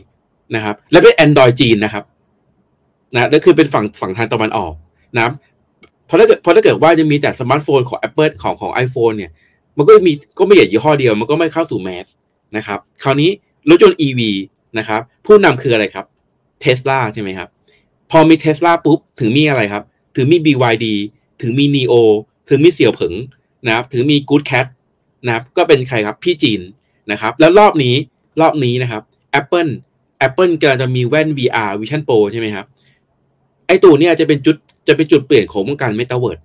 ที่ที่ทำให้ Metaverse มันกลับมาสู่แมสจะมีเขาเรียกว่ามีโอกาสเข้าสู่แมสนะครับ แต่ว่าอ่าไม่ใช่โอกาสที่จะจุดประกายจุดประเด็นนะครับ ที่ Metaverse กลับมาสนคนสนใจกันอีกรอบนะครับ แต่แต่คนที่ทำมันแมสเนี่ย จะเป็นพี่จีนครับ เพราะนั้นคือถ้าซีเนเรโอนี้มันเกิดขึ้นเนี่ย Metaverse ก็อาจจะกลับมานะครับ โดยได้ตัวจุดจุด จูจุประกายเนี่ยคือ Apple แต่พี่จีนมันทำให้แมสนะครับ อีกอันนึงนะครับอ่า AI นะครับ คือผมผมต้องบอกอย่างนี้ครับว่า เหรียญที่เขาบอกว่าเกี่ยวกับ AI ในช่วงที่ผ่านมานะ ผมผมกล้าพูดได้เลยว่ากาวหมดทุกเหรียญคือคือถามคือคือถามว่า ถามว่า AI กับบล็อกเชนมันมาอยู่ด้วยกันได้ไหมคำตอบคือได้นะ เพราะว่าถ้าเกิดเรามองว่า AI ครับ มันคืออินเทอร์เน็ต ในรูปแบบใหม่มันคือ Search Engine ขั้นกว่าเนี่ยแน่นอนครับมันก็อยู่ด้วยกันได้นะครับมันก็เป็นดิจิตอลเหมือนกัน แต่ถามว่ามีมีแล้วมันมันทำมีบล็อกเชนแล้วทำให้ AI มันดีเลิศประเสริฐศรีอะไรแค่ไหนมันมันมันไม่มันไม่มีอะนะครับ แต่คราวนี้เนี่ยในวงการของ AI เนี่ยมันจะมีเทรนด์หนึ่งที่ถูกเก็งว่าอาจจะเกิดขึ้นก็คือเรื่องของ democratic AI หรือว่ามันเป็น AI ที่มันมีความเป็น คือมันก็กึ่งกึ่งจะเป็น decentralized นะ แต่ว่าคำว่า democratic มันคือเป็นประชาธิปไตยใช่ไหมก็คือทุกคนเข้าถึงได้เท่าเทียมกันอะไรเงี้ยซึ่งบล็อกเชนนะครับ มันเป็นเทคโนโลยีที่มีโอกาสทำให้ concept ของคำว่า democratic AI เนี่ย มันเกิดขึ้นได้นะครับ อันนี้ก็ต้องจับตาดูผมยังคิดว่า ปีนี้อาจจะมีเหรียญนะครับ ที่เกี่ยวกับ AI ที่ไม่ไม่ได้ที่แบบใช้ได้จริงๆอะคือไม่ได้ไม่ได้แค่แบบ เอาตัวเองเข้าไปเกี่ยวกับ AI แล้วก็ไปไป คิดว่ามันมันทำให้อ่าเหรียญมันจะขึ้นอะไรพวกนี้นะครับผมว่าปีนี้จะปีนี้มีโอกาสมีโอกาสที่ที่จะได้เห็นนะครับคราวนี้อีกหนึ่ง narrative นะครับ ที่ผมมองว่าจะเป็นม้ามืดนะครับก็คือผมผมจะเรียกรวมเลยแล้วกันนะครับว่าอินเทอร์เน็ต 3.0 นะครับ ซึ่งมันจะรวม SocialFi ด้วย แล้วก็รวมไอ้เทรนด์ใหม่นะครับ ต้องบอกว่าผมยังสะกดชื่อมันไม่ค่อยถูกนะว่านะครับอ่าเทรนด์นี้เขาเรียกว่า DePIN นะครับ D E P I N นะฮะ Decentralized Physical Infrastructure Network นะครับแค่แค่ชื่อยังแค่ชื่อยังงงเลยใช่ไหมนะครับ แต่เอาเอาเป็นว่าเอาเป็นว่าไอ้ตัว DePIN เนี่ย มันจะทำมันจะหลักการมันจะทำคล้ายๆกับโลกของอินเทอร์เน็ตในยุค 3.0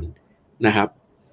ถ้าจะอธิบายเรื่องนี้น่าจะต่อกันทั้งคืนนะครับแต่เอาเป็นว่าเอาเป็นว่าอย่างนี้ มันจะเป็นอินเทอร์เน็ตนะครับที่เป็นลักษณะของ Decentralized นะครับ ถ้าจะอธิบายง่ายๆก็ผมยกตัวอย่างตัวโซเชียลมีเดียละกันนะครับ จริง ๆ แล้วทุกวันเนี่ยครับ ผมเชื่อว่าทุกคนเนี่ยมี pain point กับโซเชียลมีเดียนะครับอ่าอย่างอย่างฟินทอ l k ใช่ไหมครับ ก็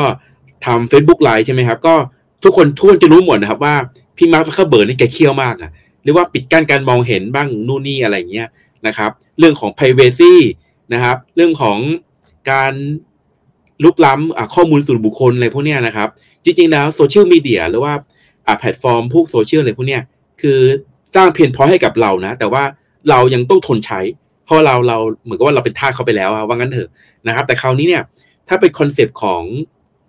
อินเทอร์เน็ต 3.0 ที่มันมีเอาบล็อกเชนเข้ามาในโลกของอินเทอร์เน็ตเนี่ยครับคราวนี้นะมันจะเป็นอิสระต่อกันแล้วนะครับไม่มันไม่ได้แปลว่าทุก asset ที่ที่เกิดขึ้นในโซเชียลมีเดียเนี่ย มันจะเป็นเจ้าของแพลตฟอร์มอีกต่อไป แต่ว่าเราจะเป็นเจ้าของของเขาเองนะครับยกอะอย่างง่ายๆอีกทีหนึ่งครับว่า อย่างคลิปที่เรากำลังคุยกันเนี่ยครับ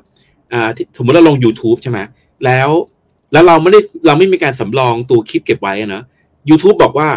ไอคลิปเนี่ยผิดกฎนะ ลบ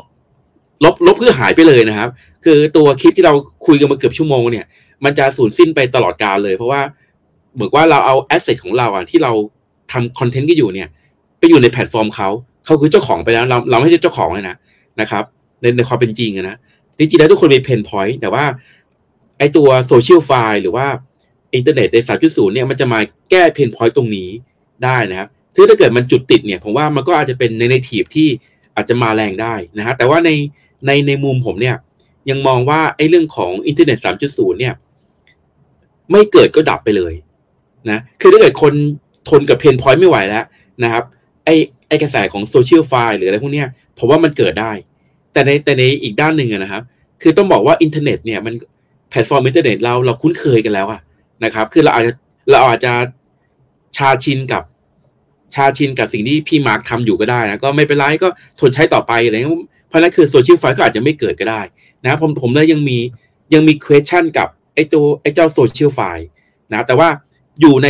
กลุ่มที่ผมเรียกว่าเป็นมามืดแล้วกัน อาจจะมาก็ได้นะครับ ประมาณนี้นะครับ แล้วก็คราวนี้ อ่าสมสำหรับวิธีการเนอะที่เราจะจะเรียนรู้แล้วกันแล้วก็ขอขออนุญาตแล้วกันนะครับ ในการอ่าประชาสัมพันธ์นะฮะเดี๋ยวผมเดี๋ยวขอขอแชร์ เดี๋ยวขอแชร์อ่านะครับเดี๋ยวแชร์ได้โปสเตอร์นิดนึงนะครับสับใหม่เลยนะครับน่าสนใจเนาะเดพินน่าสนใจคือเรื่องจริงเพนจพริองยคือจริงจริงจริงเพิ่งเพิ่งรู้ไม่นานนี่เองนะไอ้คำเนี้ย นะครับเดี๋ยวเดี๋ยวแป๊บนึงนะขอขอแชร์หน้าผจอมก็เห็นในตัวเอ่ออย่างเช่นพวกที่เขาสรุปรายปีนะ2024 ก็เห็นดีพินพูดมาหน่อยนะครับแมสซี่แมสซี่อะไรเงี้ยครับเขาก็พูดดีพินเดี๋ยวต้องไปศึกษาเพิ่มแล้วว่าทำยังไงบ้าง ขอบคุณมากเลยนะคะ ก็เมื่อกี้สนใจเรื่องตัว pain point ต่างๆ มากมาย ก็เดี๋ยวดูกันนะในปีนี้ว่ามันจะมีอะไรเข้ามาครับต่างๆ เนาะใช่ไหมคะ โอเค ทิ้งท้ายหน่อยไหมคะพี่เอิร์ธครับเราคุยกันใช่มาครับชั่วโมงกว่าแล้ว ค่ะ ฝากให้อ่าว่าเลยค่ะ speaker สองท่านทิ้งท้ายทิ้งท้ายหน่อยเลยแล้วกันครับ ทางพี่เล็กมีอะไรอยากทิ้งท้ายไหมครับ ปีนี้คริปโต 2024 ครับเทรนด์คริปโตค่ะตัวเทรนด์ครับปีปีปีนี้น่าจะเป็นปีที่ที่สนุกมากนะครับ แล้วก็เราก็คาดหวังว่าอาจจะคึกคักนะครับและอาจจะมีช่วงที่คนสามารถที่จะเอ่อ enjoy นะครับกับบูรันรอบนี้นะครับปีนี้ แล้วก็เหนือสิ่งอื่นใดอะผมก็ฝากไว้เรื่องเดียวแหละก็คือ คุณ คุณต้องศึกษาก่อนนะว่าลงทุนอะไรนะครับ อย่าอย่าให้เป็นการตามแห่กันแล้วก็เกิดความเสียหายนะครับครับแม้ว่าเงินจะหาง่ายก็ตาม แต่ว่าคุณก็ต้องรู้ว่าเหรียญที่คุณลงทุนมันคืออะไรบ้างนะครับโอกาสมันอยู่ข้างหน้าแหละ แต่ว่าผมก็แค่แนะนำว่าคุณจะต้องเข้าใจมันก่อนนะครับ ก็ปีนี้น่าสนุกนะครับ ก็ขอให้ทุกคนโชคดีแล้วกันนะครับค่ะ ขอบคุณค่ะ ถูกต้องมากเลยค่ะ ต้องมีความรู้ก่อนนะคะ ทุกเรื่องค่ะ ค่ะ ทิ้งท้ายนิดนึงค่ะคุณแก๊ปครับครับพี่แก๊ปได้เลยครับ ก็อาจจะ ผมบอกอย่างนี้กันนะครับว่าอ่าผมว่าคนแต่แต่ละช่วงเจนวัยเนี่ยครับมันจะมีมีโอกาสในการสร้างเนื้อสร้างตัวเนี่ยที่ที่มันต่างกันแล้วก็ asset ที่ต่างกันนะครับช่วงเวลาเปลี่ยนไปเนี่ยแต่ละแต่ละช่วงวัยเนี่ยก็จะไม่เหมือนกันแล้วนะผมยกตัวอย่างถ้าเป็นอ่ารุ่นรุ่นอากงอย่างนี้แล้วกันนะครับผมว่า asset ที่สร้างสร้างเนื้อสร้างตัวให้เราแบบมีชีวิตได้มาเรียนได้อะไรพวกนี้มันคืออาจจะเป็นอาเจ้าของกิจการนะครับ อ่าทำบริษัทแล้วก็เข้าตลาดหุ้นนะครับ อันนี้ก็อันนี้หรืออาจจะเป็นอาจจะทองคำอะไรเงี้ยครับ ที่สะสมทองคำมาแต่แบบรุ่นบรรพบุรุษอะไรพวกนี้นะครับ อ่ามาอาจจะมาเป็นทีนี้อ่าอ่าแล้วก็มีอาจจะมีอสังหาริมทรัพย์ด้วย ตอนนั้นเนี่ย อาจจะเรียกว่ามีลูกหลานเยอะก็ไปกระจายไปปักธงอะเก็บที่ดินเอาไว้อะไรเงี้ยแล้วก็ที่ดินเนี่ยมันมูลค่าเพิ่มขึ้น กลายเป็นอ่าความมั่งคั่งที่มันเพิ่มขึ้นนะครับ อ่าอีกเจนหนึ่ง เป็นอาจจะเป็นเจน X แล้วกันนะ รุ่นรุ่นพ่ออะไรพวกนี้ครับ ก็อยู่อาจจะอยู่ในช่วงที่ประเทศไทยอะอยู่ในช่วงที่เขาเรียกว่าอ่าช่วงช่วงชัชวาลคือตอนนั้นเป็นเศรษฐกิจโตเร็วมาก แล้วก็ตลาดหุ้นเติบโตเร็วนะครับใครที่เคยซื้อหุ้น CPO ไว้สมัย 3 บาทนะตอนนี้ก็เป็นเศรษฐีนะครับคราวนี้แล้วถามว่าแล้วคนในยุคเจนปัจจุบันนะครับ อาจจะเป็นเจน Y หรืออาจจะเป็นเจน Z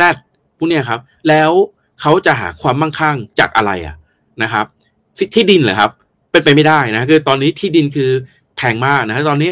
บ้านเดี่ยว บ้านเดี่ยวก็แทบจะซื้อกันไม่ได้แล้วนะ เพราะว่าราคาที่ดินมันมันแพงมากนะครับครับ ตลาดหุ้นก็ไม่น่าจะได้นะ เพราะว่า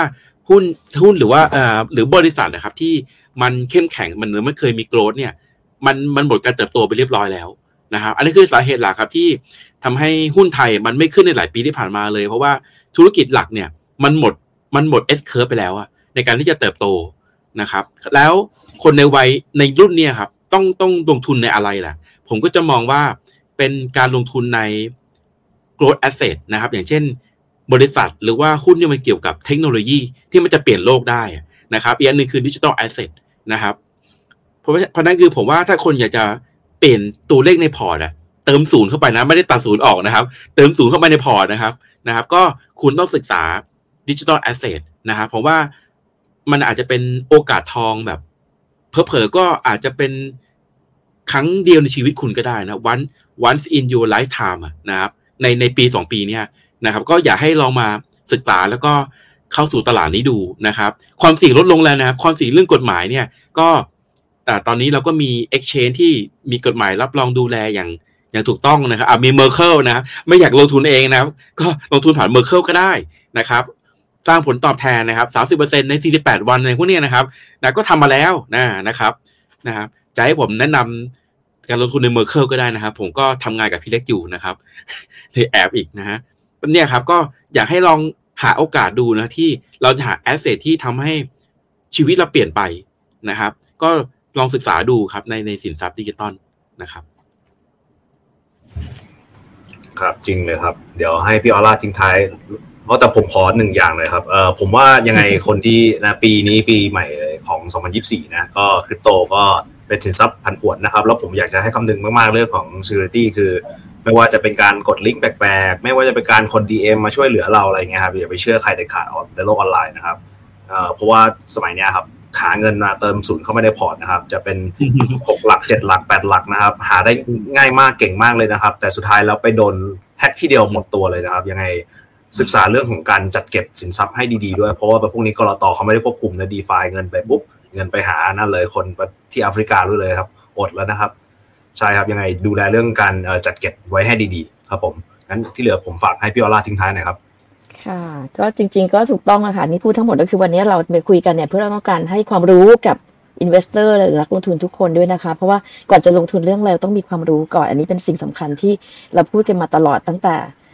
สามสี่ปีที่ผ่านมานะคะ ก็อยากให้ความรู้อยู่อย่างต่อเนื่องนะคะเพียงแต่ว่าวันนี้เรามีความรู้อะไรใหม่เข้ามา เราก็ไปศึกษาให้ดีซะก่อนที่เราจะลงทุน เพราะว่าทุกอย่างมันมีความเสี่ยงนะคะ การลงทุนมีความเสี่ยง แล้วก็ต้องมีความรู้มากจริงแล้ว วันนี้แหล่งความรู้ก็มีมากมายที่เราคุยกันเมื่อสักครู่นะคะ ยังไงก็ฝากไว้ด้วยนะคะ แล้วก็ฟินทอก็จะเป็นแหล่งความรู้อีกแหล่งหนึ่งที่จะช่วยกระจายในเรื่องความรู้ต่างให้ไปในด้านต่างๆ ให้มากในมากที่สุดในปีนี้ด้วยเช่นกันนะคะ ก็ก่อนที่จะปิดห้องนะคะ เราจะถ่ายรูปหมู่กันไหมคะพี่เอิร์ธ ลืมใช่ไหม เปิดไมค์ปิดไมค์อยู่จ้ะได้เลยครับอ่าโอเคมาเรามามาเซลฟี่กันหน่อยครับ โอเคครับ แต่งรอนิดนึงนะครับอ่าโอเคได้เลย อ่าพร้อมแล้วนะครับ โอเคครับหนึ่งสองครับ ขอรูปนะครับหนึ่งสองครับ โอเคครับ อ่าได้รูปโอเคหมูมาแล้วนะครับค่ะแต่ห้ามขายหมูนะครับ วันนี้ขอบคุณมาก ๆ เลยนะคะ ก็ก็เป็นเทรนด์คริปโตใหม่ในเริ่มต้นปีมกราคมแล้วก็มาคุยเรื่องนี้กันก็เป็นสิ่งที่เราเริ่มต้นถูกต้องแล้วว่าเราต้องมีความรู้เริ่มต้นก่อนเลยแล้วก็เทรนด์มันจะมายังไงเราก็คอยติดตามแล้วก็คอยเขาเรียกว่าอะไรอัปเดตตลอดเวลาว่ามันเปลี่ยนแปลงตลอดเวลาเช่นกันเมื่อกี้ที่คุยกันคือ อาทิตย์หน้ามันอาจจะเปลี่ยนอีกแล้วก็ได้เลยนะเราต้องศึกษาตลอดเวลาด้วยนะคะ ก็ยังไงฝากไว้ด้วยนะคะ ก็ฝากกดติดตาม FinTalk Club ด้วยนะคะ ในทุกช่องทางที่เราพูดคุยกันนะคะ ก็ยังไงก็ สามารถกลับไปดูรีลันอันนี้ได้เช่นกันนะคะ วันนี้ขอบคุณสปีกเกอร์ทั้งสองท่านมากเลยนะคะ คุณเล็กนะคะพีรสิทธิ์นะคะ CEO Merkle Capital แล้วก็คุณแก๊ปนะคะเราก็เคยขึ้นมาคุยกันบ่อยๆคุณนเล่นนะคะนายกสมาคมสินทรัพย์ดิจิทัลไทยนะคะ โอเคค่ะ ยังไงขออนุญาตปิดห้องนะคะ แล้วก็สัปดาห์หน้าเรามาเจอกันวันที่ 16 นะคะ เป็นวันอังคารก็จะมาพูดคุยกับบิทาซ่านะคะ กลับมาแล้วนะคะคริปโตก็ช่องนี้ก็ยังพร้อมเสมอกับทุกสินทรัพย์เช่นเดิมค่ะ โอเค วันนี้ขอบคุณนะคะกุ๊ดไนทุกท่านนะคะ สวัสดีค่ะ สวัสดีครับ สวัสดีครับผมครับ